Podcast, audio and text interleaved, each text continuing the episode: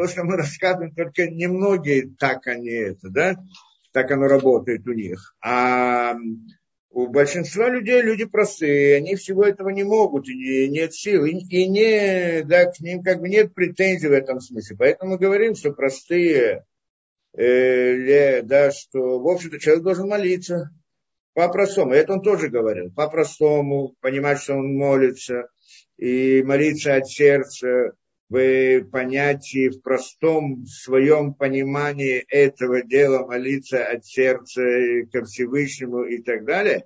Только что, как он говорит здесь, более того, он говорит здесь, что в наше время, это Талмуд еще говорит, что в его время могли отменить вообще молитву, потому что уже у людей нет той силы в сознании, о которой мы здесь рассказываем, чтобы войти там куда-то в мир мыслей, там что-то намереваться. И даже не то намереваться, про это вообще мы не говорим, а вот то, что он здесь говорит, просто хотя бы сосредоточиться настолько, чтобы ощутить себя вот тем, так как он представляет эту вещь.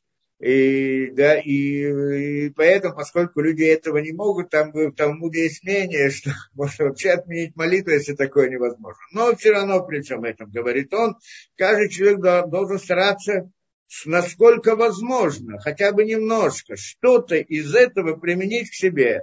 А здесь мы учим то, что должно быть в идеале.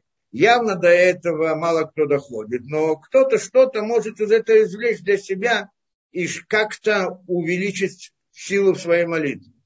Это идея, это надо понимать всегда, потому что не знаю, раз мы так говорим, вещи очень высокие, совершенно фантастические, для нас, во всяком случае, в нашем состоянии и в состоянии нашего поколения. Но мы должны понимать, мы говорим как бы некоторую идеальность. Конечно, есть люди сегодня, которые доходят до такого уровня, но это всегда были единицы, не всегда раньше это. Да, вот то, что мы здесь говорим, оно было, оно присутствует и сейчас.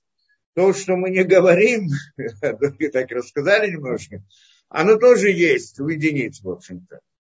Но в древности, как были люди, что мы не говорили в молитве, доходили до уровня близкого к пророчеству. Значит, что такое пророчество? Что такое уровень близкий к пророчеству? Хотя бы какой-нибудь уровень, вообще представление иметь об этом. Мы для этого учим, чтобы иметь представление. А там уже каждый решит, что и как он делает.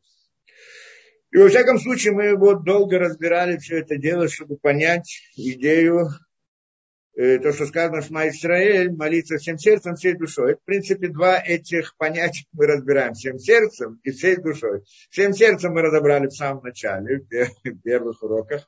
И тоже сейчас, в принципе, как немножко возвращаемся к этому.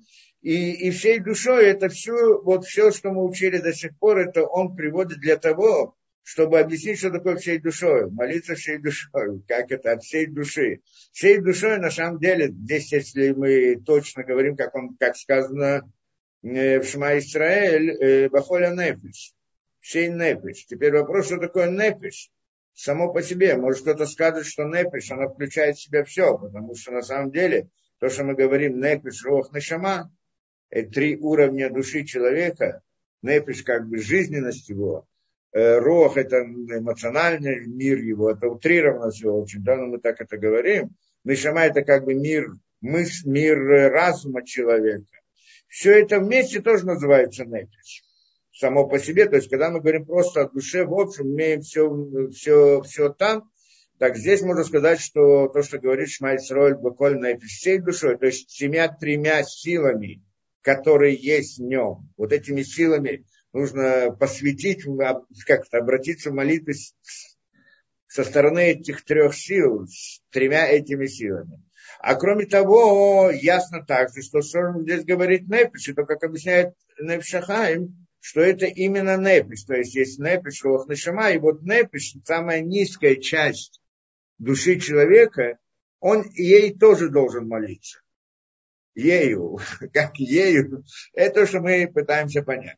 И вот мы уже как-то начали это объяснять, сейчас пойдем дальше и пытаемся разобрать больше. Это я просто напоминаю вам, что мы говорили в самом начале, что всем сердцем. Мы сказали, там включаются две вещи. Одно, что он говорит всем сердцем, это как он там пишет, лифанот, либо битердата махшивот. освободить свое сердце от заботы мысли, как на заботы, навязчивые мысли, может быть, объясним, или это посторонние мысли, наверное, точнее так, от посторонних мыслей, и направить, да, были ататоид, кавана, шлемаши, и направить все свои, вот свое сознание, да, свое сердце, как он здесь говорит, к словам этой мысли, к молитве, к словам молитвы. А сердце мы имеем в виду, как мы объясняли, что такое сердце, по-простому, там, конечно, надо объяснить это глубже и больше, но мы там, кажется, объясняли это дело. Но по-простому эта идея имеется в виду, в общем-то, мир мысли человека, там, где он мыслит. Это все его ощущения, то есть мы говорим, с одной стороны, мы так назвали, что это мир эмоций, потому что, почему? Сердце, это имеется рух, второй уровень души человека, рух, его эмоциональность. Но на самом деле это не просто эмоциональность, человек так подумает, эмоции, я не знаю, что человек представляет, как бы себе, когда мы говорим о этом термине эмоции, да, ну, я знаю. Во всяком случае, это вообще-то весь внутренний мир человека. Это все, о чем он думает, о чем переживает, что он представляет. И это его мысли тоже.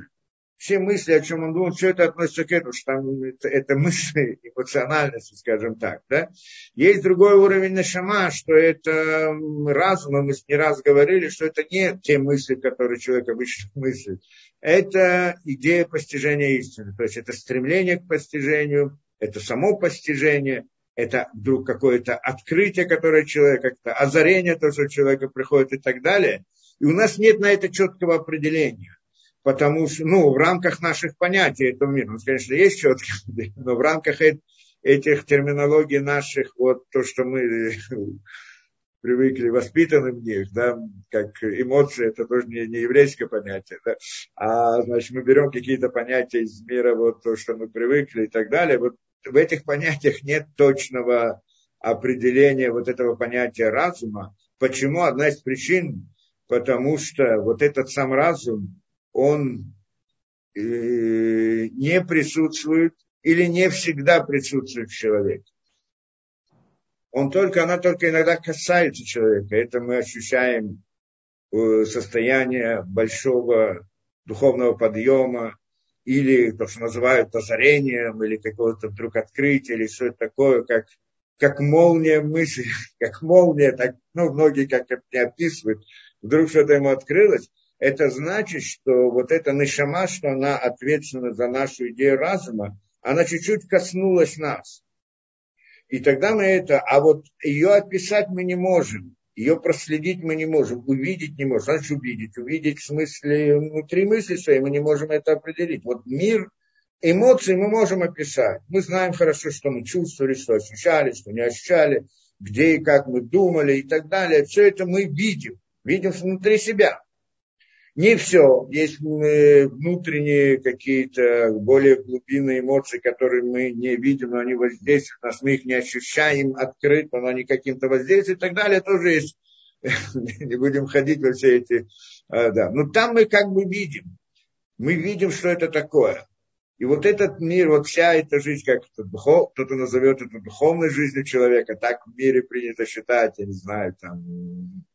наслаждение красотой, скажем, искусство, человек привержен к искусству или еще что-то, видит, переживает, сочувствует, наоборот, там, да, злоствует и так далее. И вся вот эта жизнь, которой человек живет, она в нем постоянно, не оставляет его ни на минуту. Как только просыпаются, мне сразу мысли о разных событиях того, другого, третьего и так далее. Все это мы называем миром мысли, это все это мир вот рох, это сердце, это там, где находится, это называем сердцем, место, где находятся все эти мысли, называем сердцем, а эти мысли, это значит сердце, мысли, которые в сердце, это мир сердца. И, конечно же, каждый человек, ну, я не знаю, как, так я понимаю, что у всех это так, он заполнен этими мыслями с утра до вечера, иной раз ночью тоже, просыпается с ужасом или наоборот с какими-то, да, эмоциями. Потому что жизнь – это эмоциональность, это мы знаем, это наше. Разум приходит, дает какую-то идею, не дает. Если дает, то побуждают в нас какую-то особую эмоциональность. И тогда мы живем этой новой идеей, которая к нам пришла вдруг. Но она пришла и ушла, как бы, но вроде есть у нас память о ней. А внутрь этого механизма разума мы даже взглянуть не можем. Не можем описать его, не можем представить его, не можем это, да? Но там это, ну, по сути, это корень как бы человека. Это называется нешама, да, разум. А вот когда мы говорим о мыслях, вообще просто некоторые люди могут, почему я постоянно повторяю, потому что люди могут ошибиться и думать, что вот, да, разделить как бы в мире, что есть вот эмоции, там, как люди разделяют эмоции, и там, да, ну все эти эмоции, кто-то жалость над кем-то или наоборот, да, восхищение и так далее. А кроме этого есть различные расчеты математические там, и так далее. Это относится к разуму. Это тоже не относится к разуму. Это тоже относится к эмоциям, в мире эмоций. В мире эмоций есть также нешама рух. Рух, в нем, в каждом из них она включает в себя три. И там тоже это называется, да, тоже относится к миру, находится сердце. А сам разум, тот чистый, он другой, он приходит сверху, как мы сказали. И вот этот вот мир эмоций, мир мыслей, поэтому мир эмоций в каком-то смысле называем миром мыслей, вот все переживания и то, в чем человек представляет себе, рисует в своем выражении мысли и так далее. Когда человек решает математические задачи, он тоже пользуется воображением, тоже рисует себе рисунки, тоже представляет себе. Поэтому он относится к миру эмоций. Понятно? Крох там. В мире самом нешаме, в разуме там нет рисунков. Там есть осознание, понимание. Нет рисунков. Рисунок, значит, уже что-то себе представил, что-то нарисовал. Там нет этих представлений. Это чтобы, ну, так, для различных, кто хочет различить между понятиями, да? Это, и вот, то есть, мы, когда мы говорим мир эмоций, мы говорим более общее, которое включает в себя много, и, в принципе, включает в себя жизнь. Всю жизнь, в общем, потому что это вся жизнь человека, его внутренние переживания. Внешняя жизнь человека, телесное событие, которое происходит, они вызывают его мир эмоций. И поэтому это как орудие, как то, что вызывает. То есть они вызывают жизнь, но они сами не являются жизнью.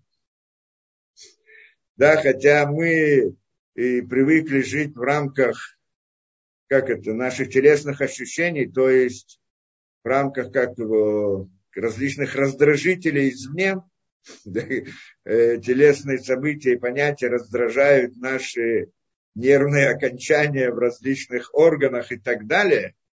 И мы ощущаем это жизнью в каком-то смысле, кто-то больше, кто-то меньше, кто-то так. Но даже когда он это ощущает жизнь, на самом деле не эти нервные окончания, они, которые живут, переживают, думают и так далее. Это просто сигнал оттуда приходит. Это они только как раздражители, они сами не болят, и не любят, и не ненавидят. У них нет ничего. Они просто кусок мяса. А информация через них переходит в разум. Куда в сознание, в тот самый мир мысли, мир эмоций, и там он начинает ощущения и любить, и ненавидеть, и так далее. Даже когда мы говорим про телесные понятия. Только здесь, по всей видимости, надо разделить, это вот важно нам разделить, между вот в эмоциональных, как бы, не совсем телесные ощущения или вот эмоциональность, как скажем, ненависть, она не телесная вещь, она плохая, отрицательная, скажем, она не связана с телесностью. Или наоборот, там, любовь или какие-то там восхищения какой-то красотой и так далее. Или наслаждение от того, что человек, я знаю, кушает что-то вкусное, ощущает какие-то, тоже приходит из каких-то органов и рецепторов и так далее, и тоже я где-то в своем сознании ощущаю наслаждение от еды, от питья, от дотронуться до чего-то или еще что-то.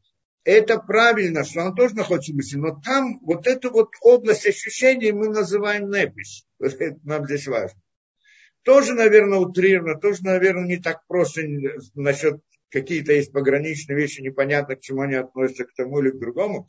Но как бы вот эти вот ощущения с телесностью, они тоже относятся к миру мысли, вот тому, только, по всей видимости, не крох, а к непиш. И это мы здесь разделяем.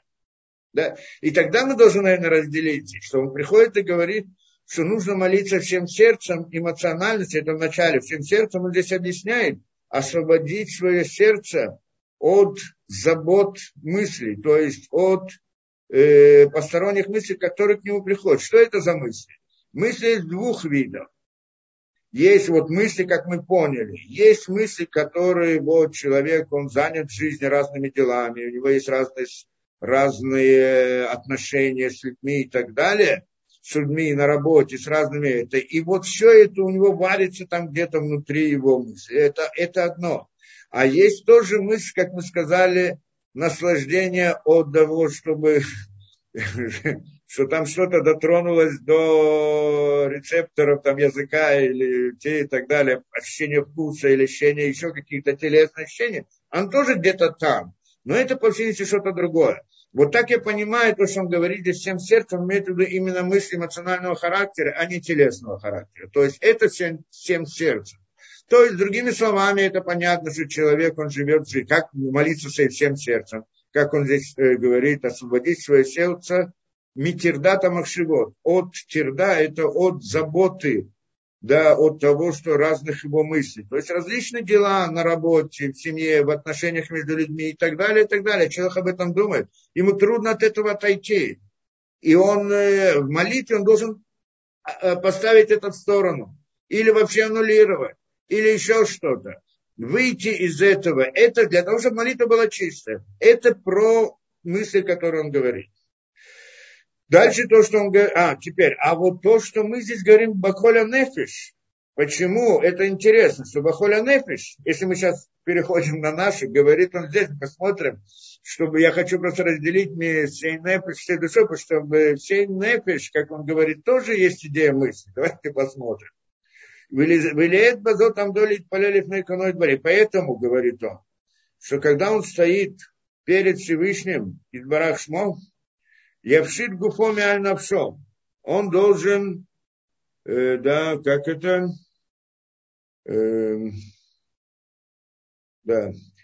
гуфоми аль навшо. Должен снять свое тело, свою непись со своего тела. Мы сейчас хотим понять это, что это такое. Это бахоль непись. То есть мы сейчас объясняем всей душой, что такое. Что это значит?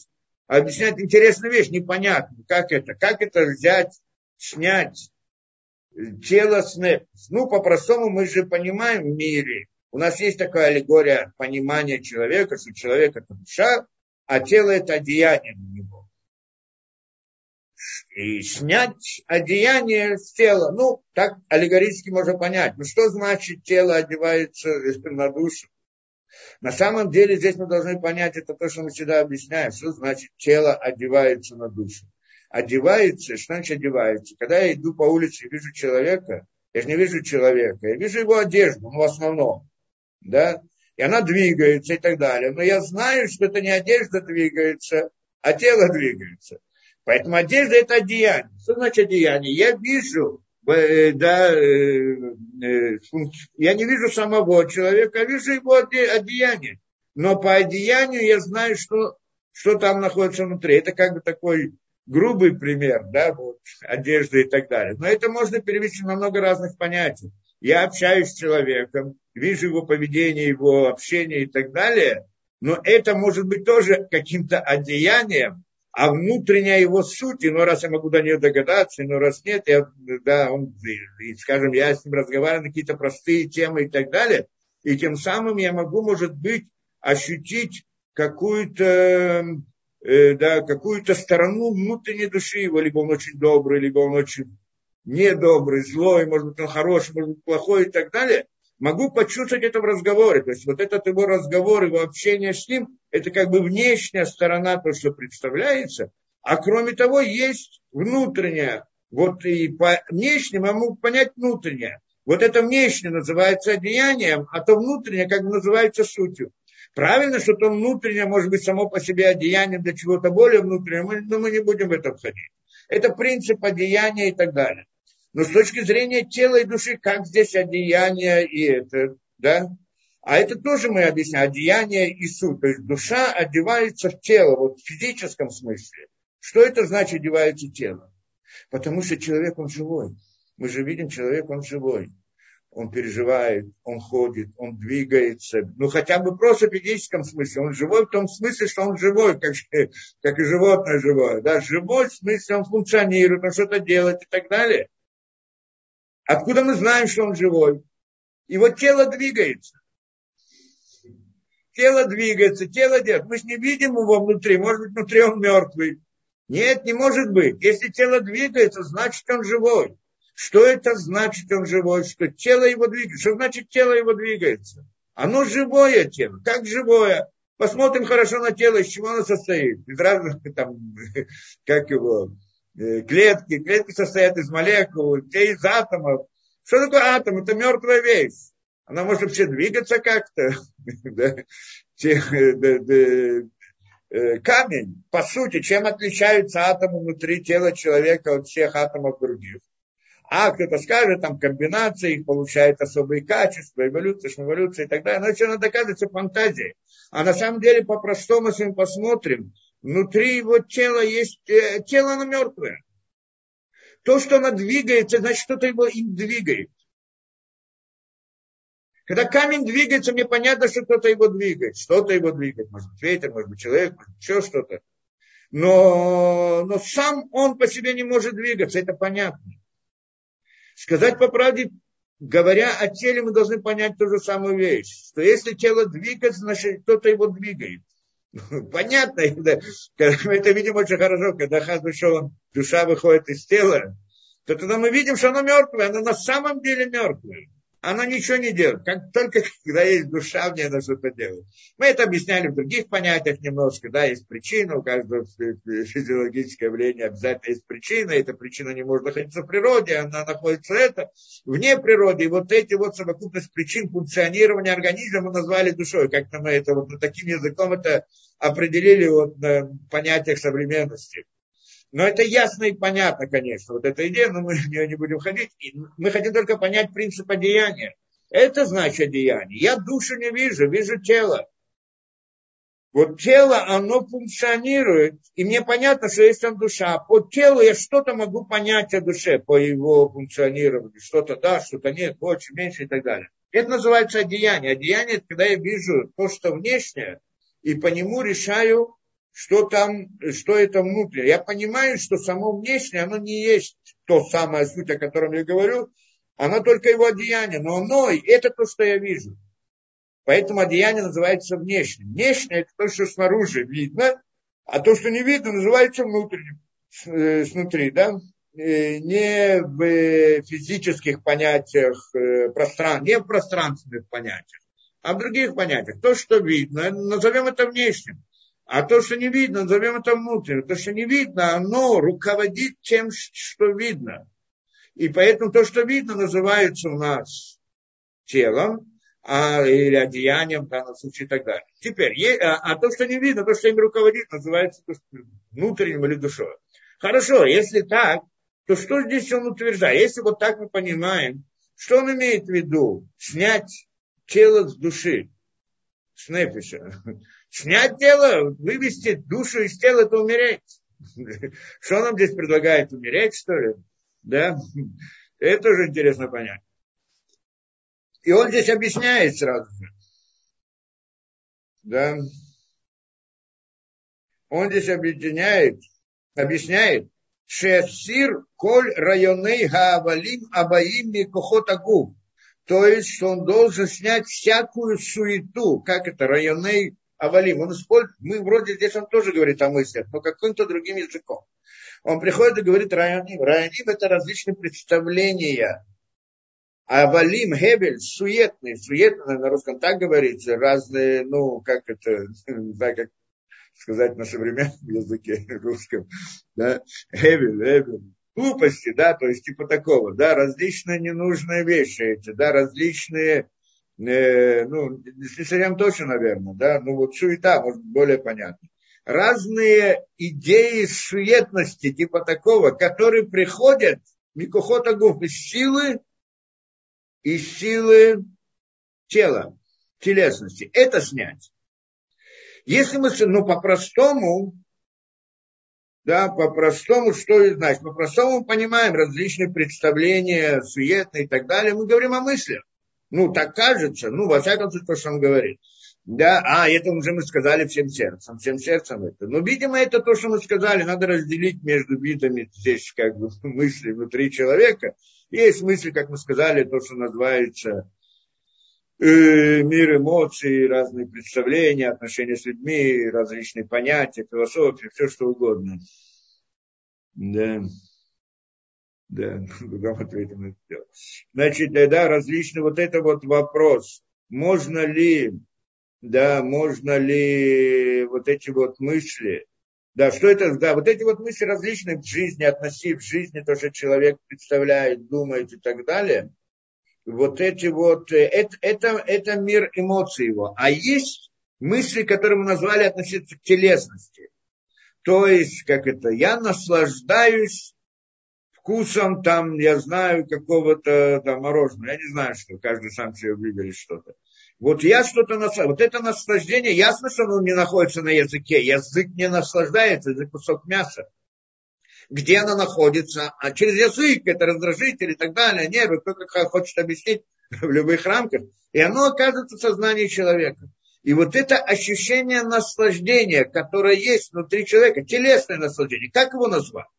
Ясно, что оно не находится в теле. И что тело ничего не чувствует, это понятно, оно мертвое, оно ничего не чувствует, не болит. Когда у меня болит палец, когда ты уколол палец, у меня болит палец. Палец не болит, это кусок мяса, он не болит. Там произошли какие-то изменения, рецепторы обратно, нервы и так далее, мозг. В конце концов, это попадает в сознание человека. И вот там в сознании есть ощущение боли. Или ощущение боли телесной. Мы говорим про телесную боль. Или наслаждение каким-то вот удовольствием, что дотронулся до чего-то там и получает какое-то ощущение, как осязательное ощущение. Вот неприятно, человек говорит, неприятно, там, я знаю, находится там море, и тепло, вода теплая и так далее, и он сейчас наслаждается ощущением. Можно назвать, ясно, что это не в теле, это телесное ощущение, но не находится в теле, находится в сознании человека. Но вопрос... вот эти вот ощущения, где они находятся? У нас сознание есть только сознание. Сознание – это мир мысли, как мы сказали. Теперь, можно ли это назвать мыслью? Вообще спросить человека, сел за обед, там дали там, да, хорошую еду и все прочее. Он, значит, кушает и живет в каком-то процессе еды, наслаждается едой. Потом спросите его, о чем он думал во время еды. Ни о чем. Ему нечего ответить. Обычно. Человек даже не помнит, о чем он думал. Он наслаждался. Что значит наслаждался? Я говорю про еду, но на самом деле это касается многих других параметров. Всего, что связано с телесностью.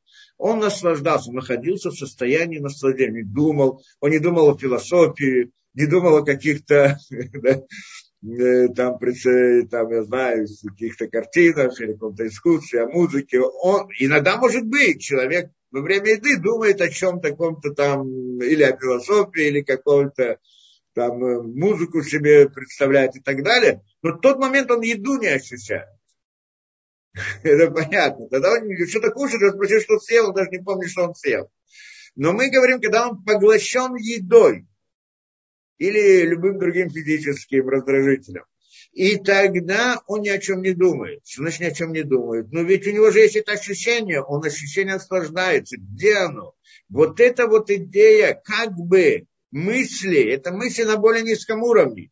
Не мысли рассуждений, мысли ощущений. И вот этот мир мысли, по всей видимости, мы и называем понятием нефеш. То есть той духовной стороны человека, которая связана с телом. Потому что более высокий уровень, мы сказали, рух, он связан с эмоциями, не совсем. Он связан с телесностью, в смысле идеи, потому что он рассуждает о телесных вещах и так далее. Но он не выходит непосредственно из раздражителя тела.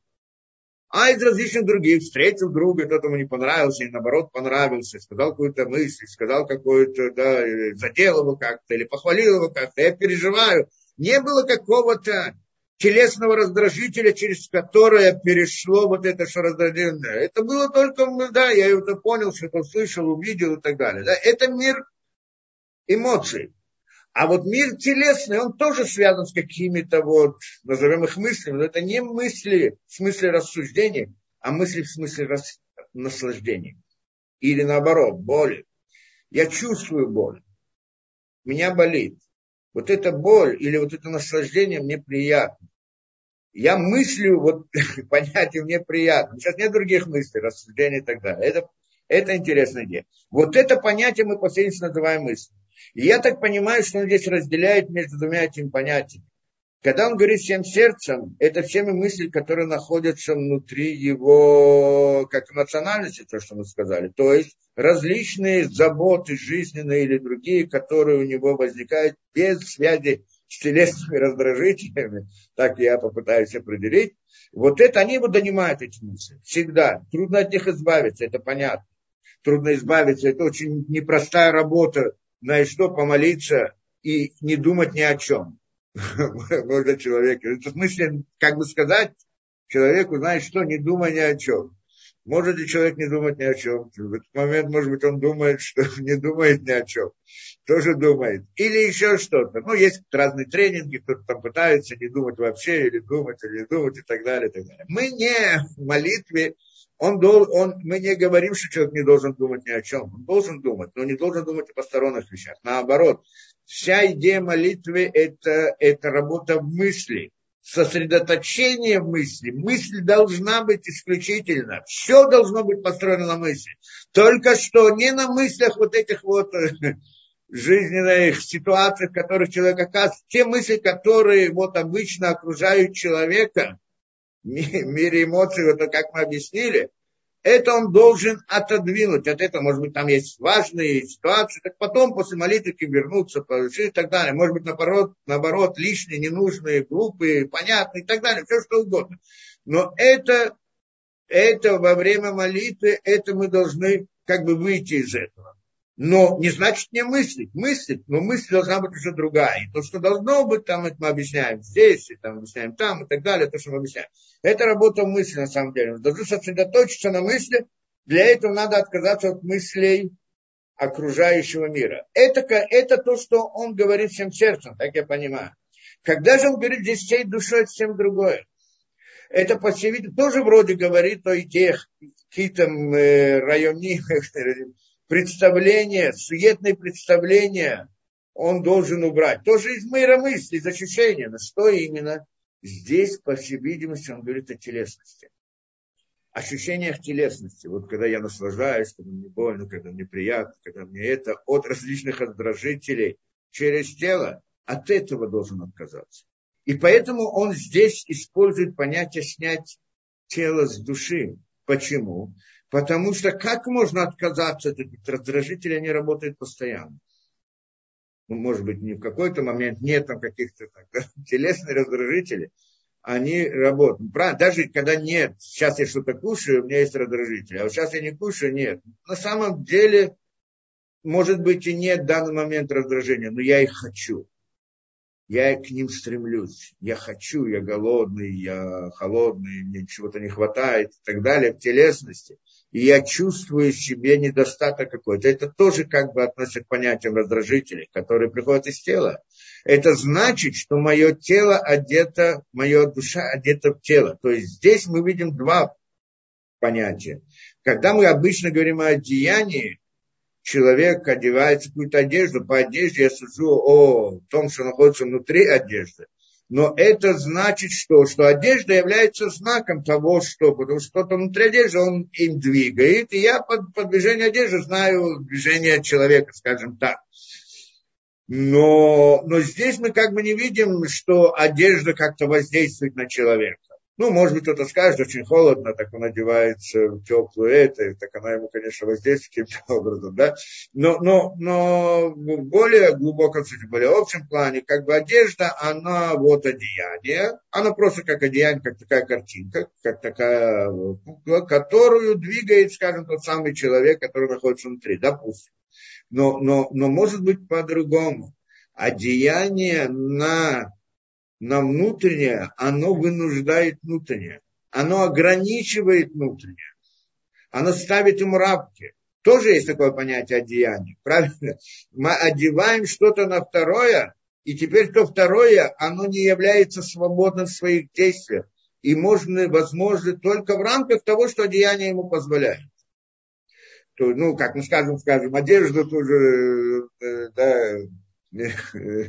одежду маленького размера одернуть на себя, она ему не дает расшириться, не дает это, не дает так далее.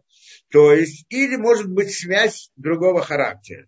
Здесь мы говорим, что, и это мы говорим много, в принципе, в разных книгах это и говорится, что то, что человек пошел в этот мир, как бы душа оделась в тело, это не просто то, что оно воздействует на тело, и по телу мы определяем о душе. Это тоже правильно, но не это, но не только это. Да, а дело также в том, что эта непиш, она как бы находится внутри этого тела, она с ним связана.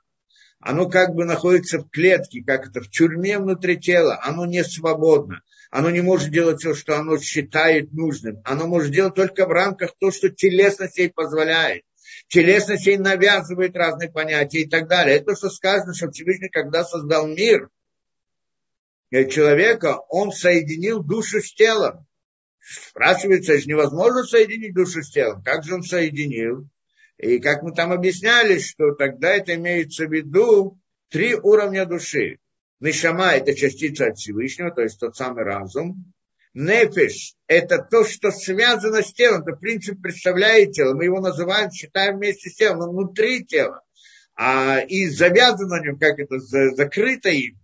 А посередине есть рух, что это он как бы тот, который посередине, и он называется как бы человеком. То есть получается, правильно, что нельзя связать нешому с нешаму с телом. То есть разум ввести внутрь тела, это как бы поместить его вот эту вот, как это, в тюрьму, внутрь тюрьмы, тогда не будет разума, разума не сможет там существовать, его просто не будет.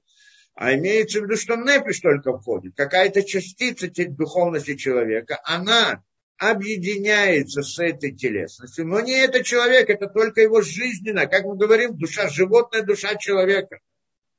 Какая-то частица, животная душа человека, так как в каком-то смысле называется. Вся идея с наслаждениями, удовольствиями, раздражителями и так далее, и так далее. Но сам человек же это, в общем-то, не это, это его только животная душа, а что сам человек? А тот нешама, о котором мы говорим, разум, это частица Всевышнего, тоже не человек. А кто же человек? Как сказано, что человек, это, что Всевышний соединил душу с телом, это человек, но оно не соединяется. А как же оно, как же, что такое человек? Правильно, нешама, разум не соединяется с телом, но нефиш соединяется с телом. А нешама находится снаружи, правильно. Нешама это то, что Всевышний взял, это душа, она сама по себе. А нефиш это связано с телом, назовем его телесностью. А тот, который посередине между ними связывает, это мир эмоций, это рост. Он их держит вместе, он как бы это, он находится посередине. И он, в принципе, представляет идею соединения разума с телом, то есть души с телом. Он и есть тот, который представляет. И в нем происходит. Тогда из этого исходит множество философий. Вся философия еврейская, ну, философия, которую так называют. Все мировоззрение, все представление о мироздании с позиции о человеке. Еврейское представление, что оно дает ответ на многие вопросы. Но все, как бы, ну, совершенно другой взгляд на мир. И вот это вот... Это то, что посередине рост, правильно. Оно постоянно называется человек, это 45, самое, по самом деле, по каким-то параметрам, это 45, это Адам, и там так далее, мы это когда-то разбирали. Но суть здесь что? Но нефиш его, вот эта его животная душа, она связана с телом. С одной стороны, оно внутри тела, как в тюрьме. С другой стороны, оно связано с душой человека. Она как бы частица, нижняя частица у души человека. Ну, в каком-то смысле, скажем так. Его нижняя часть, назовем это так, да? Как бы это. Вот. И она связана с телесностью. Она как там находится, как там в тюрьме и так далее. И поэтому он не может подняться, в смысле, в разум полностью, потому что его непиш связано в теле. Это то, что Всевышний делал, когда создал человека. Поместил человека внутрь тела. Связал его с телом. Поместил его в тюрьму, в общем-то, в телесность. Что значит тюрьма для непиш? Непиш, на самом деле, правильно, животная душа человека. Но она тоже святая. Только когда она находится в тюрьме в своей, в телесности, тело им овладевает. Не просто, правильно, что мы видим, как тело двигается, по нему судим о внутренней сути человека, там еще несколько параметров, но оно, это непиш, оно воздействует на тело. И, ну нет, тело воздействует на непиш, оно вот эти, не само тело, а вот та идея, да, тело оно мертвое, оно ничего не делает. Да, то, да. И вот, да, и всякие телесные ощущения, телесные эти, они захватывают человека. Если человеку больно, он не может мыслить, он не может, да, он не может заниматься разумом, ему боль не дает ему ничего делать. Или наоборот, находится момент какого-то наслаждения, какого-то удовольствия, он не может ни о чем думать. Но он находится это. И мы знаем, что телесные раздражители, они сильно влияют на человека. Полностью. Приходит он и говорит здесь, эта идея снять тело с непишева. Как он это объясняет, мы сейчас посмотрим, интересно, да? Снять тело его с его непиш. Что это значит? Снять вот эти районы авалим. То есть он как бы говорит о мыслях, но это уже не говорит о, как здесь он сказал, да, что должен, да, освободить сердце от мыслей, которые его занимают. Он прямо называет это мыслями. И они приводят его, да, посторонние мысли, но которые они его занимают, и он не может от них отвлечься. Мысли. А здесь он говорит районим. Районим это как это? Представление, ощущение. Вот здесь, да. И эвелим называют суетные. То есть, вот так я понимаю, те самые ощущения телесности, которые есть у человека, мы их тоже не очень хорошо знаем. Мы знаем, что они есть, как бы, да, но точно не мы в большой момент о этих телесных ощущениях мы ни о чем не думаем, мы не можем анализировать. А если после этого пытаемся вспомнить и проанализировать, не можем до конца тоже, как бы, ну что-то можем, да, кто-то может объяснить, что такое человек кушает конфетку, он ощущает вкус, что он ощущает. Я не знаю, можно это описать, можно это... Это, да, вкус такой, вкус другой, да, и так далее. Боль такая, другая. Ну, что-то болит, там человек может описать, болит как это или как то. Но обратно, описание боли посредством других болей. А вот саму боль, можно сказать, что она была сильная, была слабая, была терпимая, была нетерпимая. Но что это? Ее нельзя описать. Но это некоторое ощущение внутри человека, вот этой вот телесности. И приходит, он говорит, нужно их тоже снять. Это называется всей душой. То есть получается, даже когда... Я избавлюсь от всех мыслей посторонних, забот и дел, которые окружают меня. Но мне же еще остается телесность, она находится внутри нее. Приходит, говорит, он удивительную вещь. Снять это тоже убрать. Как это можно убрать? Непонятно. Но это, что он говорит, да, нужно, ну, может, он даст нам сейчас советы, как от этого отойти, но это сама по себе, с философской точки зрения, идея интересная. То есть, снять телесность тоже, ощущение телесной тоже. Может быть, поймем это, постараемся. Во всяком случае, здесь он также приводит, где-то вот, здесь на этом комментарий какой-то, и так, говорит, делали Хасидим аншей маасе. Хасидим, то есть первые люди, которые были праведники, Хасидим, ну, в те времена, не течение Хасидим, имеется в виду, а те, которые были люди, аншей маасе, что большие люди, которые делали большие поступки, что они уединялись, и намеревались в молитве Ачаюма Гимлит Пашуга, так, что они вот делали намерение. Намерение, мы сказали, мы не называем слово медитации и так далее.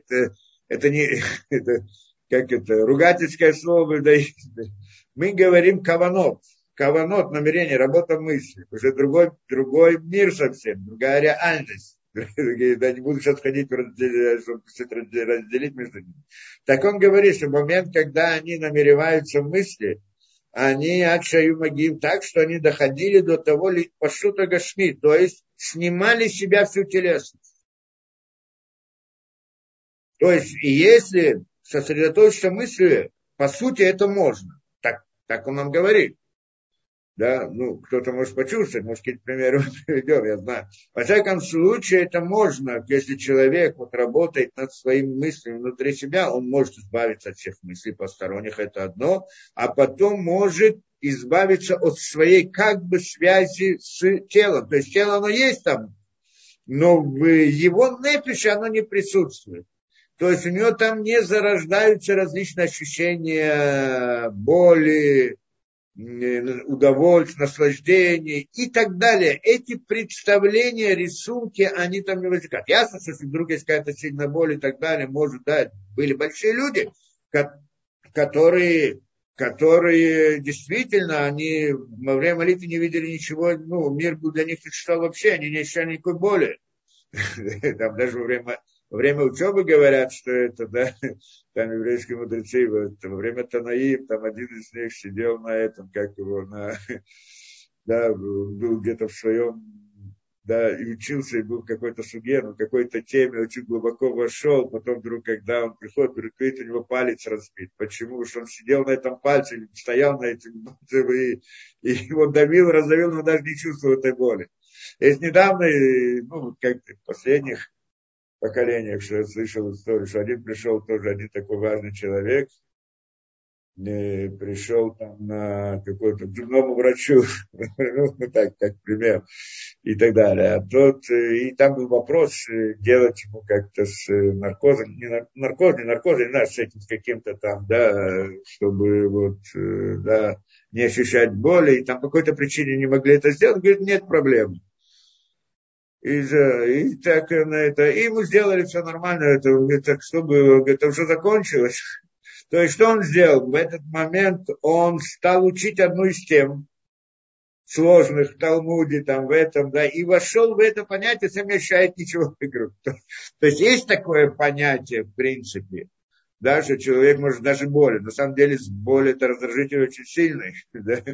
И когда он есть, это да, но в принципе есть такое понятие, что человек может даже не ощущать боль. Это говорят про раби Акива, с него, как это, один из вопросов, его когда казнили, с него сдирали кожу живьем. Раби Акива, да? Не стирают, и как это, не с него сдирали, с него это как, ну да, так можно сказать, там, вилами, не вилами, как какими-то вот этими вот расческами, не знаю, как называется, сдирали с него это, так вот. А он говорил Шма Исраэль в этот момент. Приходят к нему ученики и спрашивают, как так, насколько рав может сделать так себе это. А он им объясняет, что я всю жизнь говорил Шмайс-Рой и ждал, и думал, когда придет время, я смогу ее выполнить. И вот сейчас оно пришло, я не буду ее выполнять. Что значит Шмайс-Рой? Отдать жизнь во имя Всевышнего. Сейчас он занимался выполнением мицвы. Ну, с этой точки зрения мы знаем, потому что это написано в книгах, но вот с другой стороны мы смотрим, но его же там как-то расчесывали железными какими-то прутьями и так далее. А как он мог читать Шмайс-Рой? Он просто не чувствовал боль. Да, это есть такая возможность, то есть, так он нам говорит, такая, да. И вот, да, и это значит снять, но в принципе, даже, скажем, если до такого уровня, конечно, нам сложно дойти, но в какой-то мере это, конечно, можно. Можно тоже. Где мы это чувствуем? Где мы это видим вот в наше время? Да, как это?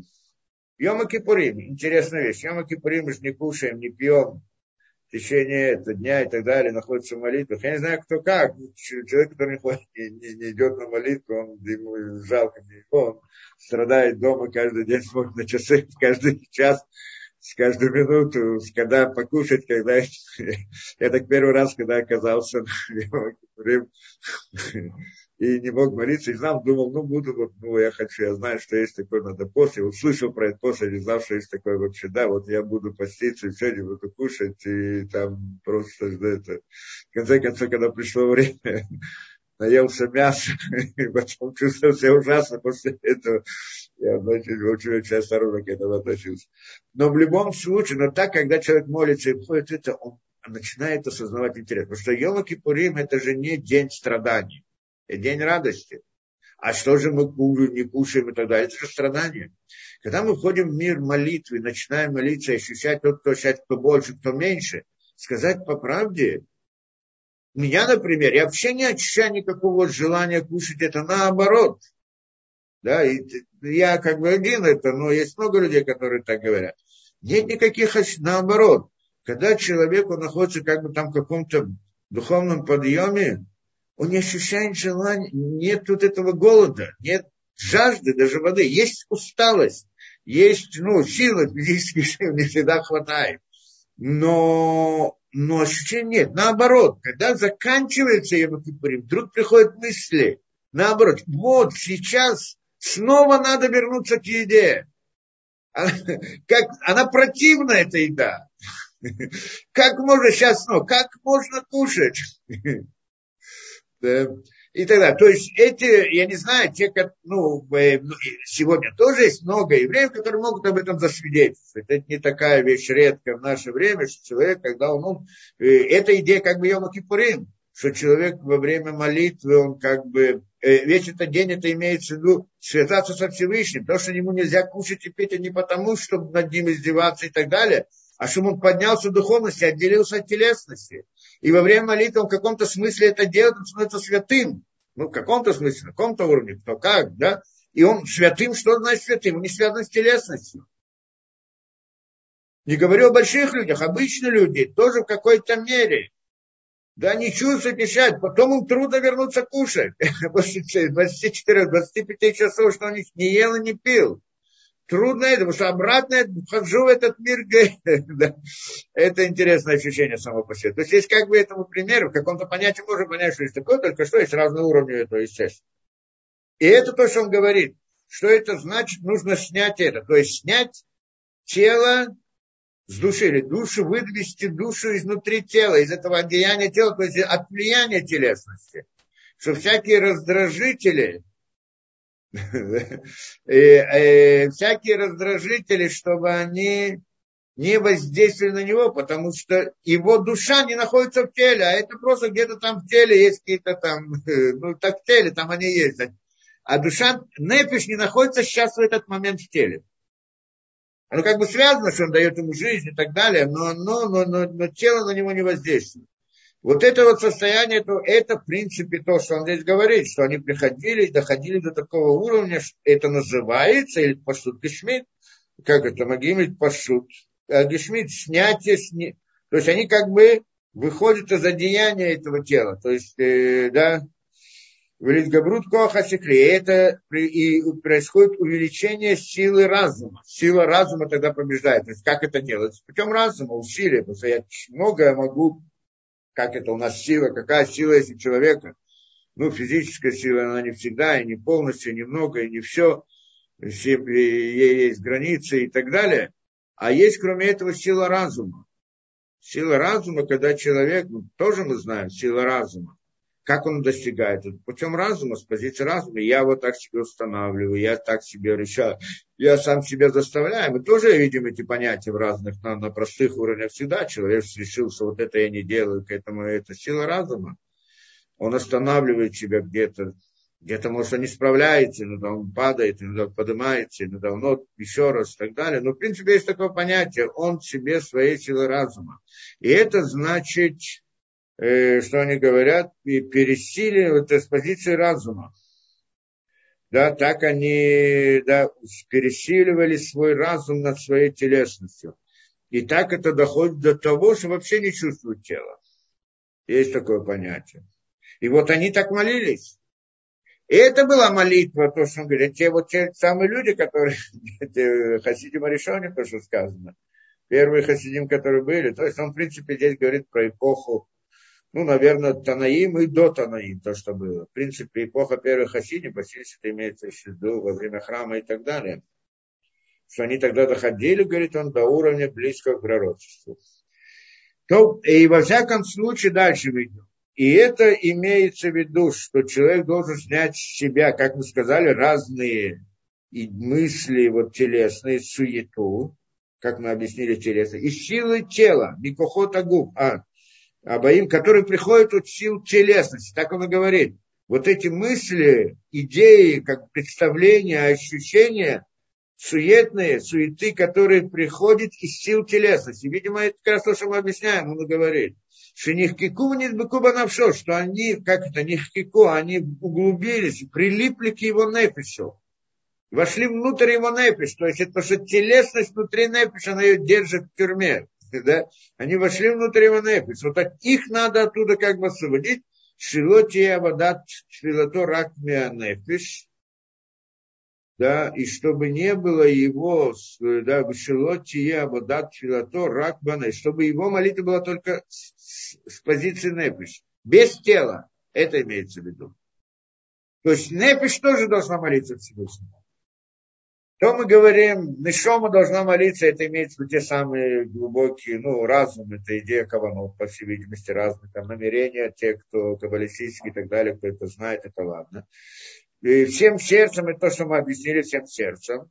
А кроме этого, всей душой, всей непиш, всей непиш. Непиш – это жизнью своей, то есть вот этими вот телесными понятиями. Мы объяснили в прошлый раз на более общем понятии, что пожертвовать своей жизнью. На самом деле это пожертвовать жизнью. Да? Пожертвовать телесной жизнью. Это же телесная жизнь. И телесная жизнь это не само тело, а те ощущения внутри его непиш, которые возникают у него в результате раздражителей, которые воздействуют на его тело. Это в принципе его телесность. Да? Это его тело. И это он ощущает как телесная жизнь его. И вот это тоже посвятить Всевышнему. То есть освободить этого тела, чтобы вот эта нефиш, она была отделена от тела, не хотела этого тела. И тогда она обращается тоже ко Всевышнему мысли. Ну вот, в молитве. Эта молитва должна быть вместе с этим тоже. Это значит все нефиш.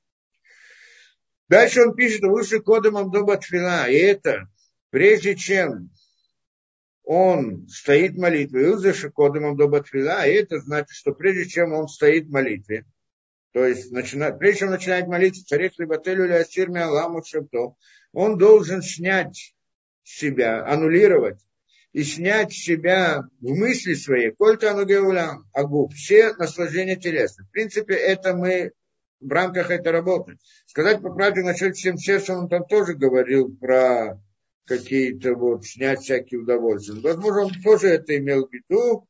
И, да, и кроме этого, стремление к удовольствию, мы не будем в это входить сейчас. Во всяком случае, здесь то, что он говорит, снять себя в мысли все наслаждения телесные. То есть не только те ощущения, которые он ощущает в момент наслаждения или в момент боли, а также вот стремление к этим наслаждениям, желание. Я даже когда не ощущаю в данный момент что-то, но я хочу этого. И поскольку я хочу этого, или тело мое хочет, а я тянусь за ним, и я тоже этого хочу, я об этом думаю, это представляю, рисую себе, знаю, чаю, вот как я буду чувствовать, когда вдруг, я знаю, окунусь в море. Или еще что-нибудь.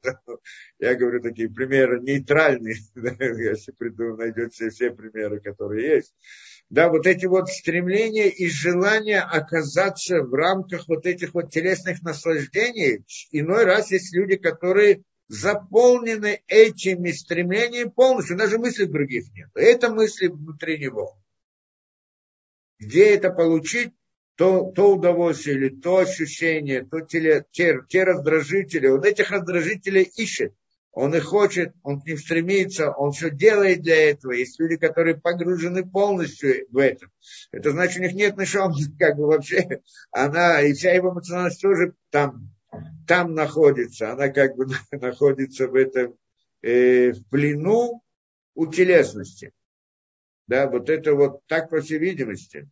Коль танугеа гуф, ванаатав и коль инав. Значит, все наслаждения тела, и, да, удовольствие, и все, что, и все понятия телесные. Все это должно снять себя. Акши и баба махшавтоли могут так, что он установит в своем сердце как-то лимос багув, чтобы тело ему было противно.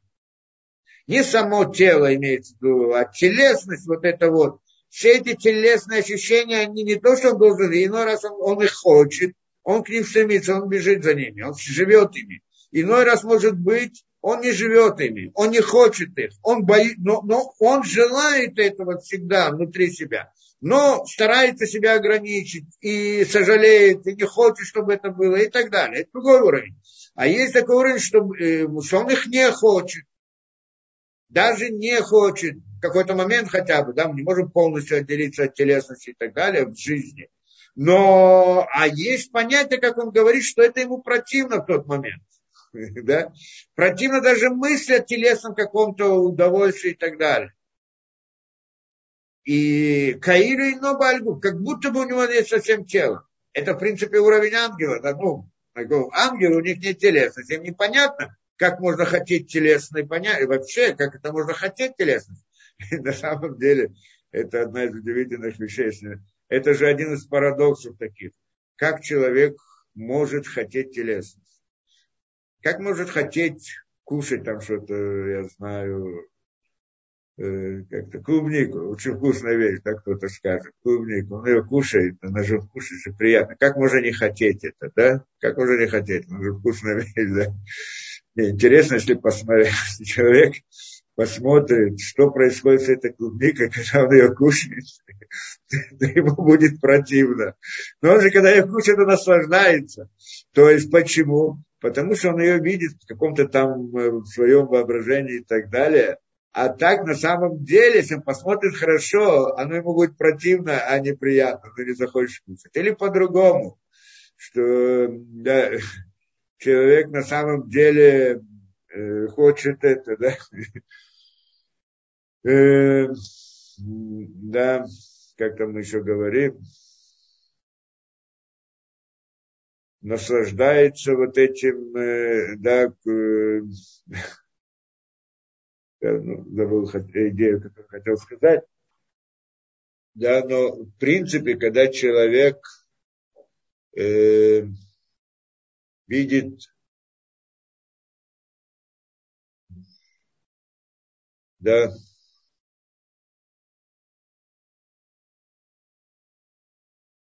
если мы взглядываемся хорошо в вот понятие телесных наслаждений, да, еще такой момент. Что приходит человек, да, человек голодный, но есть недостаток какой-то, ну, какие-то физиологические процессы, те или другие и так далее вызывают, он видит еду, я привожу еду всегда как пример такой нейтральный, понятно, да, он приводит, он видит еду и он, да, представляет себе вот как он будет наслаждаться и как он просто очень он ждет и хочет, и вот сейчас, и я, значит, всем, и так далее. Но когда человек наелся, самое вкусное, чтобы у него не было, заполнил свой желудок, ему покажут ту же самую еду, она ему противна. Интересно, да, вот само даже мысль о том, чтобы это, как если человек, когда у меня был знакомый, наелся как-то там чего-то, там в России, чего-то, чего он куда-то ехал на сбор чего-то, виноград, на сбор винограда. И он так наелся, все больше всю жизнь уже не мог кушать виноград. Спрашивается, почему? Ну, наелся. Ну, нет места в желудке. Ну, не можете положить, проглотить. Физические ограничения, понятно. Не могу. Но ненавидеть? Почему я должен это ненавидеть? Почему должен ненавидеть ту самую еду, которая... Ну, нет. Почему? Объяснение простое. Потому что сейчас он видит ее суть по-настоящему. Потому что до сих пор он не видел ее. Почему? Потому что у него было желание есть. Она закрывала ему глаза, чтобы увидеть истину. Оно его тянуло. Это часто мы видим во всей этой жизни. Во всех удовольствиях в мире человек идет. В основном удовольствие в том, что человек к этому стремится, этого хочет достигнуть. Когда он приходит к самому факту удовольствия, он вдруг видит, часто получает разочарование, там ничего нету, а что там есть, ничего.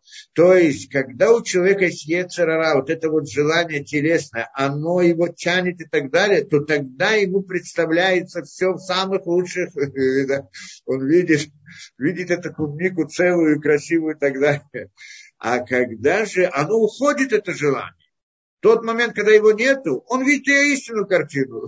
Ту клубнику, которая, что с ней происходит, он видит.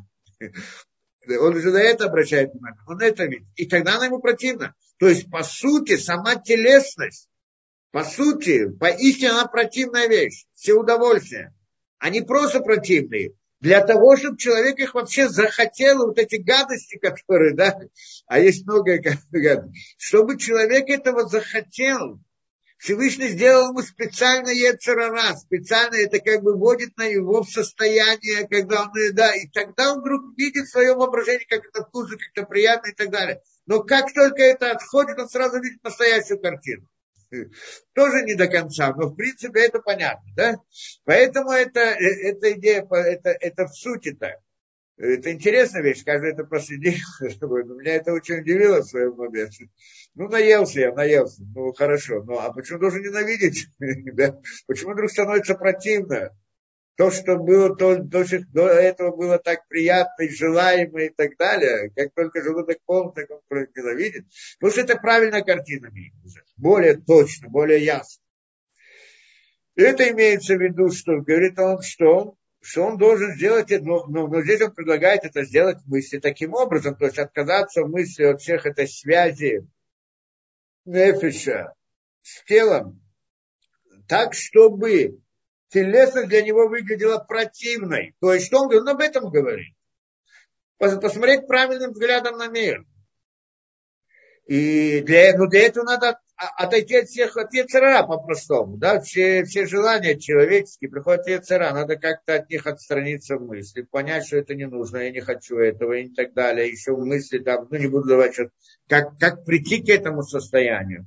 Ну, каждый может попробовать, но прийти это, ну, есть разные советы, может быть, но в принципе это как бы работа внутри, это что когда человек сосредотачивает свои мысли и понимает только вот, что я хочу, только это истинность, как святость, я не знаю, как там, и тогда, и подумать об этом, может быть, да, что на самом деле, как бы отказаться внутри мысли от удовольствия этого мира телесности, она ему становится противной. Это то, что он говорит здесь, в общем-то, да? И это так, что оно становится противным в его глазах. Каилю и нобальгу, как будто бы у него нет тела совсем. Вырак навшоли вода и амидаберет батфила. И тогда только его нефиш, уже чистая, без тела, она та, которая говорит в молитве. Вот та самая нефиш, это интересная вещь. Это же непиш, которая хочет то и хочет это. Мы знаем, назвали ее животной душой человека, правильно? Мы все хотим. И вдруг освободим ее от тела, как это будет выглядеть, что это такое за непиш, удивительно интересно, да? И она будет молиться, вот это вот непиш, то есть жизненность человека, то есть это стремление ко Всевышнему со стороны, не со стороны философии, не со стороны различных пониманий, там эмоциональности и так далее, что это тоже, это нужно, это разные уровни. А стороны жизненности человека, его жизненность, она хочет Всевышнего, она хочет духовности. Это удивительное состояние само по себе. Я так понимаю, что человек, который хотя бы один раз это почувствовал, он чувствует себя где-то на седьмом месте, назовем это так, да? Это удивительное состояние, по всей видимости, да, ну, насколько это, да, что тогда это как бы человека сейчас, есть же, да, ну, какие-то моменты в жизни я тоже помню такие вот ощущения, но в принципе, да, это действительно непростое, как будто не чувствует тело. Не чувствовать тело. Это вот интересно, если молитва человек старается, как здесь на Пшихам пишет, в какой-то момент времени перестает чувствовать тело. Это очень страшно, вдруг, да, может быть, упасть. У меня были такие ситуации, вдруг не ощущаешь, это страшно просто, да, не знаю, где ты находишься, и что, и так далее, да. Но вот эти вот ощущения вдруг нет телесности. Это интересно. Еще один пример расскажу. Мне мой учитель рассказывал про кто это был? Ну, Рафаэм Брискин. Рафаэм Брискин – это отец учителя моего учителя, да, Рафаэм Брискин, известный. И он, или про него, или Беталеби, про его отца, я уже не помню, да, но, в общем-то, это, да, значит, он, да, кажется, про Рафаэм. И он, значит, каждое утро, у него был обычай, каждое утро он перед молитвой, он приходил, где-то час, наверное, до молитвы, и там был какой-то столб, амуд, и он ставил руки за спину, и как бы лбом, ну, упирался в этот амуд, и в мысли повторял одну из масахтот Талмуда. Проходил всю масахтот перед молитвой, всю масахтот Талмуда, один из трактатов, каждый раз другой, скажем, да? Повторял это, ну, раньше уровень людей был другой в учебе тоже, значит, мысли, в памяти у него была вся эта, только он ее повторял в течение этого. И он сосредотачивался на этом, учился и так далее. Один раз в таком состоянии, вдруг когда закончил, вдруг начал кричать там: «Слезай с моей спины, что тут на моей спине, кто сидит на моей спине, что-то такое», не знаю точно слова, что вот кто-то это. Что значит, а никто на его спине не сидел, имеются его руки. Руки, которые за спиной он перестал их чувствовать. А когда он, значит, как бы проснулся, назовем, он вдруг видит, что-то на спине на нем висит. Да? Оказывается, это руки. Да? Это такие случаи, это, да, есть как бы много разных историй. Но это, в принципе, идея вот отделения телесности. И так получается, что как бы мы здесь говорим «всей непиш», как мы объяснили в прошлый раз, что «всей непиш» – это всей жизненность, это пожертвовать свою жизнь ради Всевышнего, как бы, поскольку молитва – это, по идее, пожертвовать жизнью, правильно? Да, и вот пожертвовать жизнь, то есть отдать Всевышнему, потому что это же время, это моя жизнь, и я сейчас вместо того, чтобы наслаждаться, удовольствие, жить и так далее, я как бы отдаю это, отказываюсь. Это не просто так на время, на 5 минут. Этого достигнуть этого непросто. И когда человек это, он как бы внутри себя отказывается навсегда, а не на тот момент. Потому что потом он возвращается, на другой разговор, но он не может в тот момент, он полностью от этого отказывается. И это не, да, это жизнь, это одно. А другое, это, как мы здесь объяснили, что это более детальная эта идея. Что значит перестать как-то выйти из телесности, то есть чтобы снять, то есть коротким словом, как он говорит, снять как-то одежду с души, то есть снять тело с непишем, да, вывести из ума. То, что он объясняет. Теперь, дальше он говорит, у бадабро кольтива, и когда он говорит каждое слово молитвы, теперь, это он говорит в начале молитвы. В начале молитвы. То есть еще до того, как человек начал молиться, он должен все это сделать. Сосредоточиться, чтобы подготовиться. Это что сказано, что те самые хасидим первые, они час готовились к молитве, час молились и час отходили от молитвы. Это тоже не так просто из этого состояния. Да? Это все говорится до этого. А потом начинает молитву.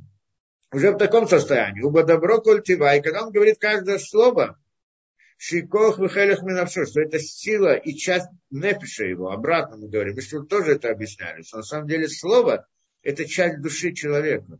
Ну, не имеется в виду слова, которые человек бросает на улице там каждый и так далее.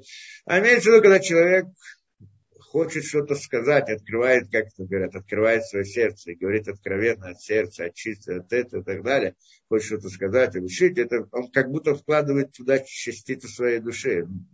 Ну, это, естественно, многие понимают и могут засвидетельствовать об этом.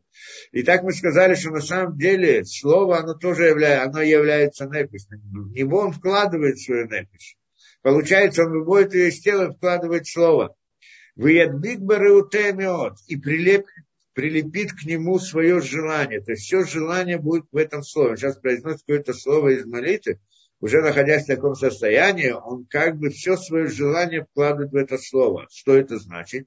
Литен велишпок банавшома машлигами. Что это значит? Передать и влить в него всю свою непиш по-настоящему. То есть всю свою непиш в это слово. То как это? Говорить слова от сердца. Ну, по-простому то, что мы говорим. Да, от души, вложить душу в это слова. Были от бикаба шорашильон. И прилепить ее к корню высшему слову. У каждого слова мы знаем, мы говорим, что слово, которое мы здесь видим, это же не само слово, это только рисунок слова. А само слово, это да, духовная сила, которая у нас вызывает эту идею слова. Не буду сейчас ходить во все объяснения, мы это объясняли. Да, это некоторое духовное воздействие, некоторая сила определенная, которая здесь у нас выражается в виде рисунка какого-то, схематично, как вот, да, буквы и слова, что по этим рисункам мы очень многое можем учить и понять и так далее, глубину разных вещей, но в принципе слово само по себе это некоторая духовная сила такая, да, как со стороны Всевышнего, что Всевышний словом создал и так далее, тогда реальность, мир и прочее. Так и человек, в принципе, словом создает все. Почему словом? Потому что слово – это высказывание, определение его мысли, намерения, что он что-то решил сделать. И вот, когда он это подумал, когда спланировал, когда создал, и вот его решение уже это делать, оно приводит к действию, что он уже делает. Вот это вот решение мы называем словом, в общем-то. Он как бы сказал и сделал. Как Всевышний сказал, и сделал, да? Только женщина делает это без рук, ему не нужны орудия. У нас это идет через инструмент телесный.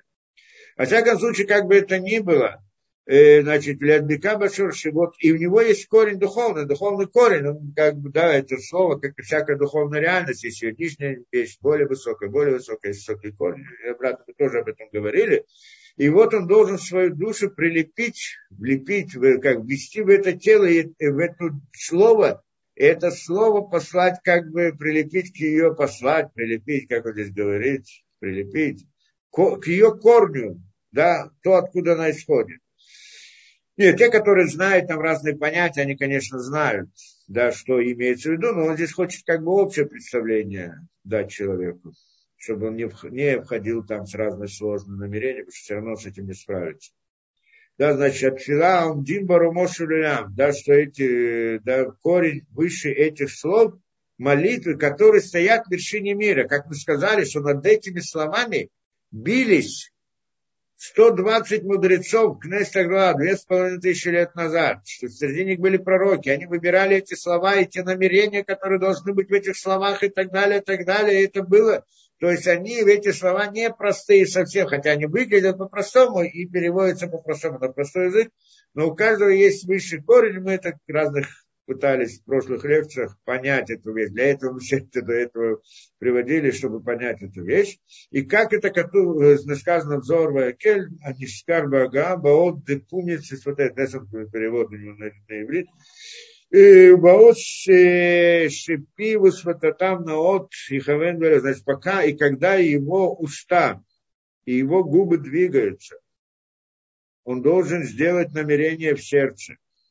Уборотцено яле мало-мало, и в своем желании поднимется вверх-вверх. Это цитата из Зора, что когда он двигает губами, он должен, как это, намереваться внутри сердца, и в своем желании, и его желание поднимется вверх-вверх. Ляхеду такой, чтобы объединить все в секрете секретов, Шишамы, что там сталкиваются все желания и мысли в секрете Эйнсов, бесконечности, да, как бы там где-то это, то есть он должен, другими словами, как мы говорили, должен намереваться, что привести святость, как это, искру святости, низкую искру, да, воздействие святости из бесконечности, то есть внутри слов и присоединить их куда, в принципе, по сути, обращение к самой бесконечности.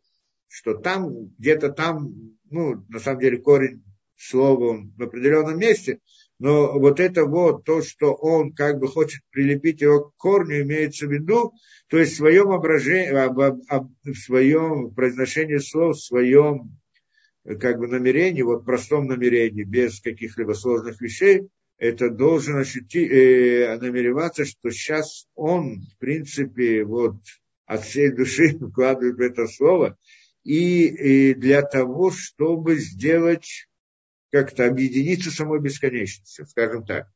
Что это как бы корень, да, что это корень его непиша, и корень слова, секрете, там связано с бесконечностью. То есть, как мы говорили первоначально, намерение молитвы, простое намерение, нужно понимать, что мы хотим получить, мы просим, как бы как-то обращаемся к Всевышнему, самой бесконечности, чтобы далось притянуть, да, чтобы оттуда пришло святость, духовность, свет, знание, да, свет, назовем это так, духовные миры.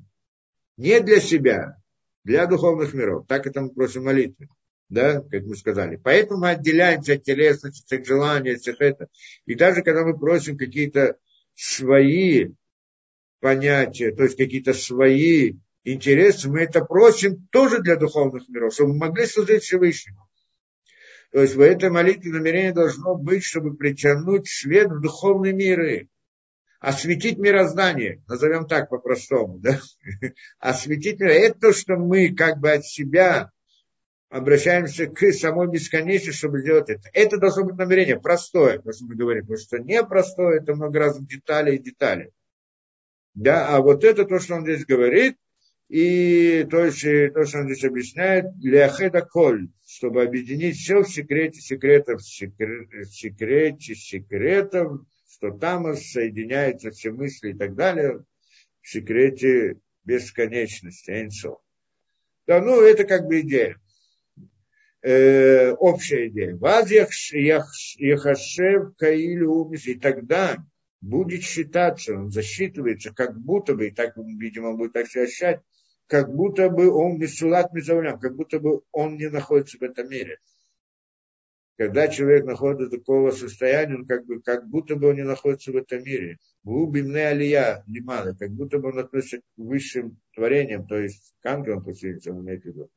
Адшигама харатет, настолько, что даже после молитвы ему будет очень трудно освободить свою мысль к этим понятиям этого мира, вернуться к этому миру, к мыслям этого мира. То есть моя мысль настолько сосредоточился, там вошел туда, куда он вошел, что ему очень трудно освободиться и вернуться обратно к этим мыслям. Берет время. Это, как мы говорили, час, чтобы войти, час, чтобы выйти.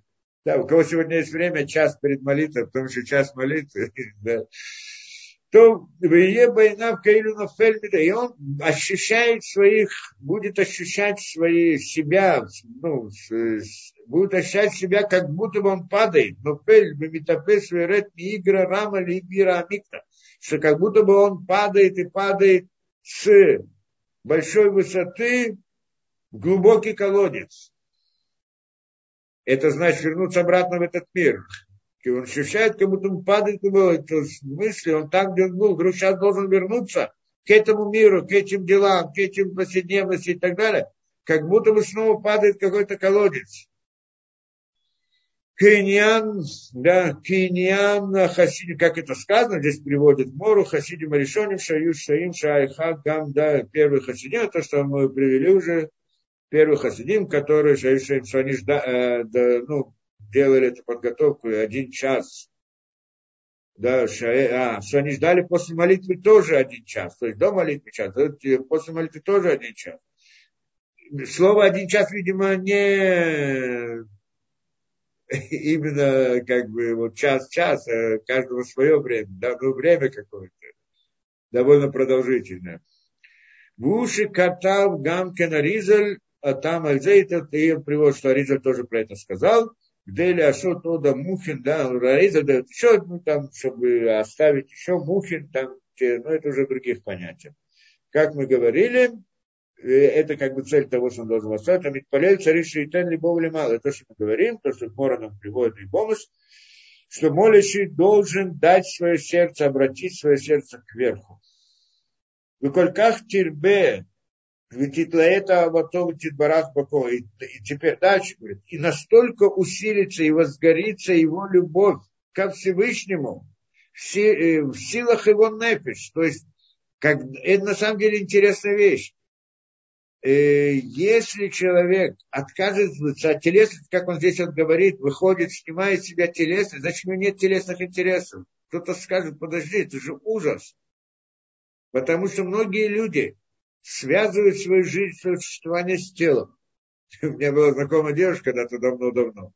И когда она уже рассказала, что вот я начал там интересоваться иудаизмом, и рассказал, что есть такая идея, да, что человек после, да, возвращается к жизни, может прийти еще раз, или будет оживление мертвых, когда придет Машиах и так далее. Она, говорит, так подумала, посмотрела в зеркало и говорит, не понимаю, говорит, если я вернусь вот с этими же волосами, с этим же лицом и так далее, то да, я понимаю. А если это будет другое, то почему это я? Она была такая, как бы, да, это... И, значит, и вот, если... Да, почему уже человек связывает себя с телом? Тело мое – это я, да? И тогда, и все понятия эмоциональности с этим связаны. Он любит себя, любит того, любит другого, он любит это, он хочет это, все это, да? Теперь, и вдруг не будет тела. Что это? Это же ужас. Нет жизни. Потому что жизнь это, прежде всего, спросить человека, что значит жизнь. Да, и получать раздражение от раздражителя. Что такое жизнь? Если не будет тела, нет жизни. А тут он говорит наоборот, он как бы выходит из телесности, тогда у него появляется что-то новое. Что оно появляется? Пробуждается в нем огромная любовь, в его непиш ко Всевышнему. Захватывает его, так-то. Так, что он желает и прямо страстью, пылает, приблизится ко Всевышнему. Шибедобро, ата и то дебура кадоша. Сейчас он, когда говорит с ним, разговор святой, алейзен тива, каким-то словом, как в молитве, тие на все, тогда его душа будет выходить из тела полностью. Вититалей подымется и прилепится как бы ко Всевышнему, что на самом деле он еще связан с тем, мы не говорим о смерти, говорим о жизни. Получается, это интересная вещь, вот эта сила, что это значит? Это значит, что это сила любви ко Всевышнему, к духовности, к разуму, к истине, она находится внутри человека, она есть. Только тело, когда его одевает, оно его закрывает и не дает ему проявиться. Эта любовь проявляется к разной любви. Я говорю, там любовь к выпивке или к чему-то, да? Но проявляется к разным непонятным вещам. А если снимается тело, вдруг она пробуждается по-настоящему. И тогда человек говорит, это ощущение удивительное. Да? И это... Да. И это мы говорим про нефиш, ту самую жизненность, животную душу человека, не говоря уже про остальное. Да? И у нее вдруг проявляется желание, потому что на самом деле тот, кто желает, желание в нашем мире что? Это приходит с нефиша, да, телесное желание, откуда они приходят? С нефиша. Теперь оказывается, все эти желания, они желания к любви ко Всевышнему. Когда они выходят из телесности, и тогда только жизнь начинается. Мы думаем, а что будет, а когда человек начнет жить, как это, выйти из тела, а где же жизнь? Нет жизни. Тогда жизнь начинается, но не телесно. Да? Другая, она намного полнее, интересно, да, представить. Мы не будем об этом, да, представлять, это рисовать. То это то, что он говорит, что те на все яцет миагуф. Тело будет выходить из, как, душа, непишу будет выходить из тела полностью, и подымется, и прилепится как бы к нему Всевышнему. Зеша Амар Канбеда. И это то, что мы здесь сказали, он говорит, бахоль навшихем, всей душой, всей любить, как молиться Всевышнему всей душою. Бахоль навшихем, всей непишу. Вехен Машамра Хана, это то, что сказала Хана, когда она молилась. В нее мы учим эту идею молитвы, Хана молилась. Вы ишпохать навшилит на Ашем, так она сказала. И выливаю я непиш свою перед Всевышним. Вылить непиш, это называется вылить свой непиш. Откуда вылить? Лишпох. Ну, на русском так не говорят, или говорят, там, выливать душу. Как-то по-другому говорят. И это имеется в виду вылить душу, как это перед Всевышним, да. Откуда вылить? Из тела вылить. Понятно, да? Да? Излить. Вот здесь кто-то пишет. Излить душу. Правильно? Так на русском говорят. Вумивуар. Да, это, говорит, ясно. Вехен ешли пареш мамрам заль. И также должна объяснить то, что сказано в море Таанит. Эйн тфилатошель адам нишмат элейм кен массим навшоба капол. И так это мы понимаем в море то, что сказано про молитву. Молитва человека не слышится на небесах, кроме как, если он массивно в шобакапо, он берет свою непиш, берет ее в свою руку. То есть имеется в виду, выводит как бы телесно, тоже эта же идея, мы с вами здесь, и так далее. То. И здесь он приводит различные ссылки, различные вот эти, да, то, что, что говорят про это мудрецы, разные цитаты и так далее. И вот приводит Рабейну Йона. Что он говорит, переканавдим, Рабейну Йона один из величайших людей, он жил лет 800 назад приблизительно, был ученик Рамбана. Ну, у него, естественно, есть одна из важных книг его, которую так просто учим, много кто учит, да, это Шарей Чува. Шарей Чува, это Рабейну Йона, да, врата Чувы. Там, где учат, это одна из книг, по-моему, я даже на русский кто-то перевел. Да, но основной его труд это там в Талмуде, естественно, да, что он комментарий на Талмуд, на самом деле комментарий на Риф, который комментирует Талмуд, Риф это Рабейну Альфаси. И вот там он приводит Байняна Митпалель Чарик Шейтена Ина. Значит, когда человек может, насчет молитвы, там сказано в Талмуде Брахот, Байняна Митпалель, насчет молящего, Чарик Шейтена Ина Блиматова или более мало, он должен, как это, направить свои, дать, передать свои, ну, я не знаю, просто дословно перевожу, на русском не всегда так правильно, наверное, получается. Дать свои или передать свои глаза вниз, а сердце вверх. Простите, направить, да, так. Глаза должны быть как бы направлены вниз, а сердце вверх. Что значит глаза? Не имеется в виду глаза, закрывает глаза.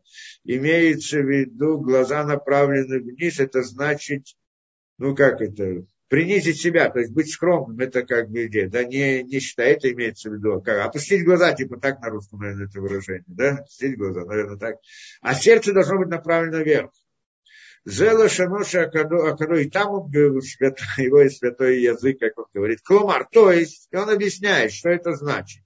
Шеакшов болибока или умед башамай, что он должен думать в своем сердце, то есть представить в своем сердце, что как будто бы он стоит на небесах. Виясир миалап кольта нугеулям, как мы говорили, снимет милибо, виясир милибо, снимет своего сердца, как мы говорили, все удовольствия этого мира. Выхоля на отагу, и все наслаждения телесные. Кайнян шамру кадмони, как это сказали древние мудрецы, шетерце лихавен, что когда он хочет намереваться, лихавен молитвы, как мы сказали, намерением, молитва с намерением. Пшот кубками аль нишматха, так говорит, если ты хочешь молиться, сними тело свое с души твоей.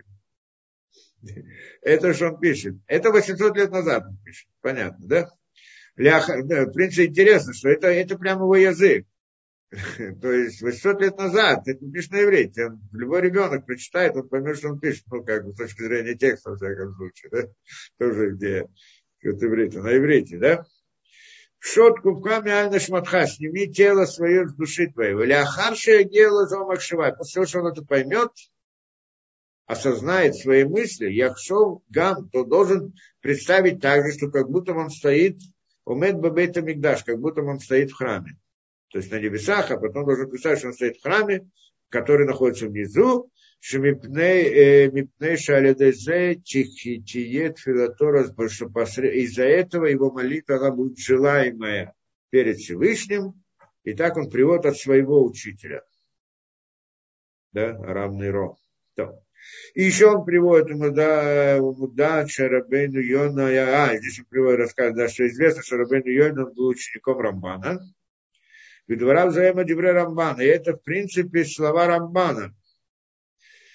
Парашат Ахрей Пасук. Это то, что имеет в виду Рамбан, когда он объясняет Пасук, ну, комментарий на Тору у Рамбана. Это Мишпата, это Асу, и в этом Пасуке он так объясняет. Уазвим колина улямазы. И те, которые оставляют понятие этого мира, вы и нам ажгихимала, они совсем не обращают на это внимание, как бы для них это незначимо совсем, каэлю нам балегу, как будто бы нет у них тела, как будто бы они без тела, бы колького на там и все их намерения и мысли только о Создателе, кашера я и нян бахир, как это сказано, бахануху Ильяу, все так было у ханаха Ильяу, ханаху, что он не умер, Всевышний его забрал на небеса, он не умер, он, это, да, то есть не было как бы, физической смерти. Но он как бы пришел на духовный уровень, и то же самое Элияху ха-Нави. И вот говорит, также это как бы человек, он, вот, это он как бы может дойти до такого как бы состояния, близкого какого-то, да, бейдавек навшам башем, что когда ихняя непиш прилепляется ко Всевышнему, в своих мыслях, в своих желаниях, в своих интересах, что только интересы, все только там, да, Башема Нихбат и Хьюля Ад Багуфан, тогда они будут жить вечно в теле и в своем нефсе, как Элияху ха-Нави и Ханох. Да, то есть они как бы находятся в духовном мире, могут проявиться здесь, ну, и так далее. Но про Элияху, во всяком случае, это сказано.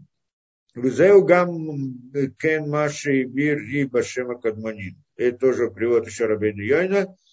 Еще, что он приводит. Шот куфами ана шмутха. Сними тело свое с души своей. Хайнуши, что это значит? Шиколь, ках и егуб, что настолько его тело и все понятия наслаждения телесные будут невзебайна, как-то противны в глазах его. Да, так что ему да, плохо, то есть само должно быть противно. Настолько так оно становится в ее глазах. Ну, она не должна быть так в жизни, потому что в жизни человек должен кушать и пить, она чуть не умрет с голода.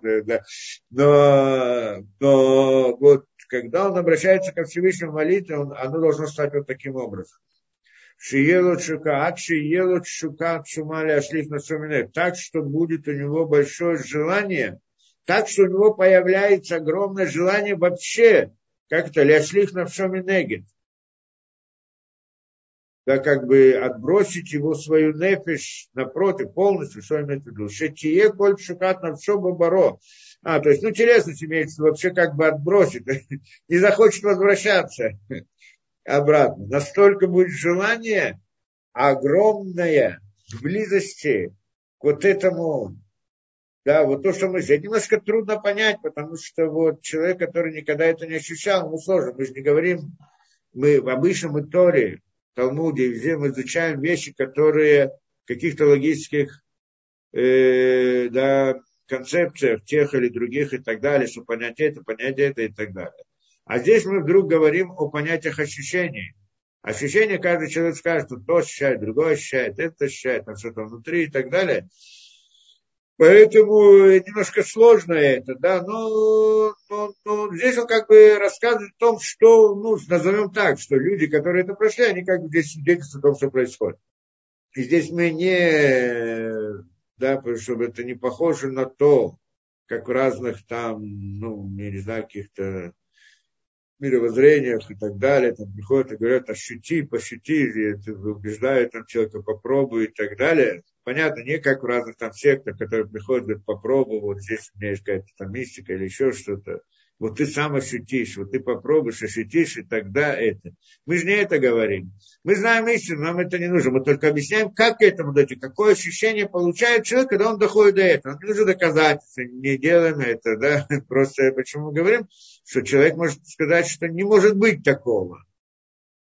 Так если ты говоришь, не может быть, попробуй, может быть, что-то будет, что-то нет. Во всяком случае, это что свидетельство у нас здесь есть, что когда человек у него, он как бы вот проводит хоть в какой-то мере такую работу, у него возникает огромное желание как прилепиться ко Всевышнему. Это удивительная вещь сама по себе, хотя что на Всевышний, как к нему прилепляется, что это такое.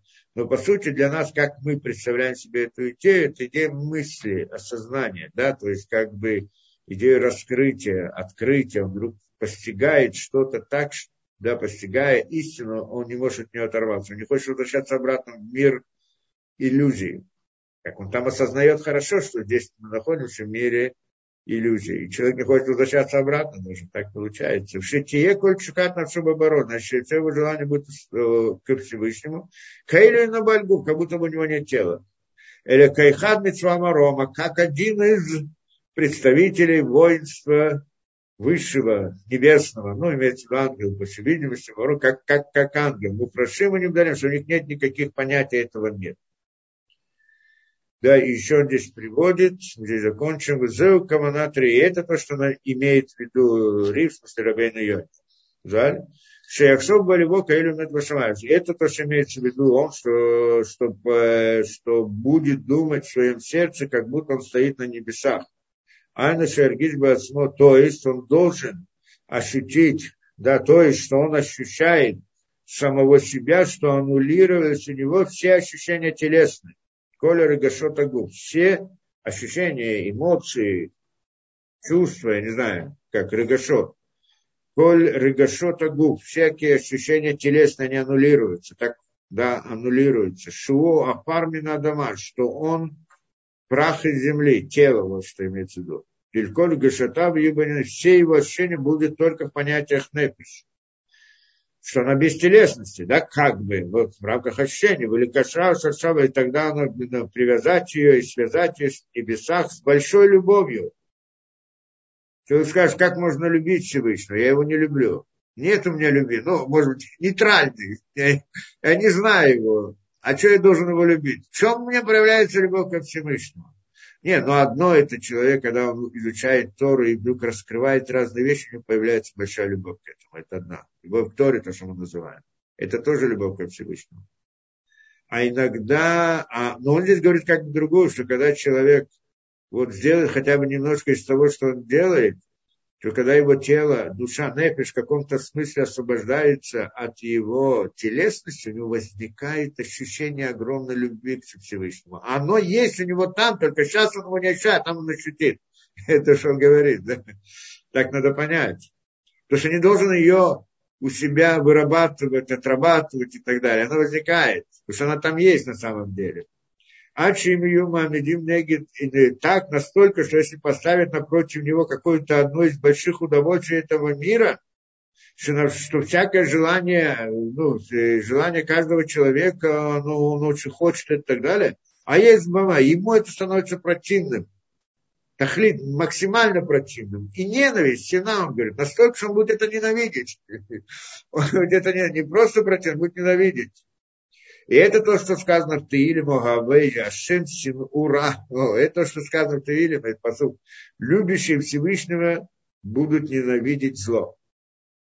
Это имеется в виду так, как это там написано, «Лю это шем и нашамаем, или лу мы вырубим». Да, с этого сегодня достаточно.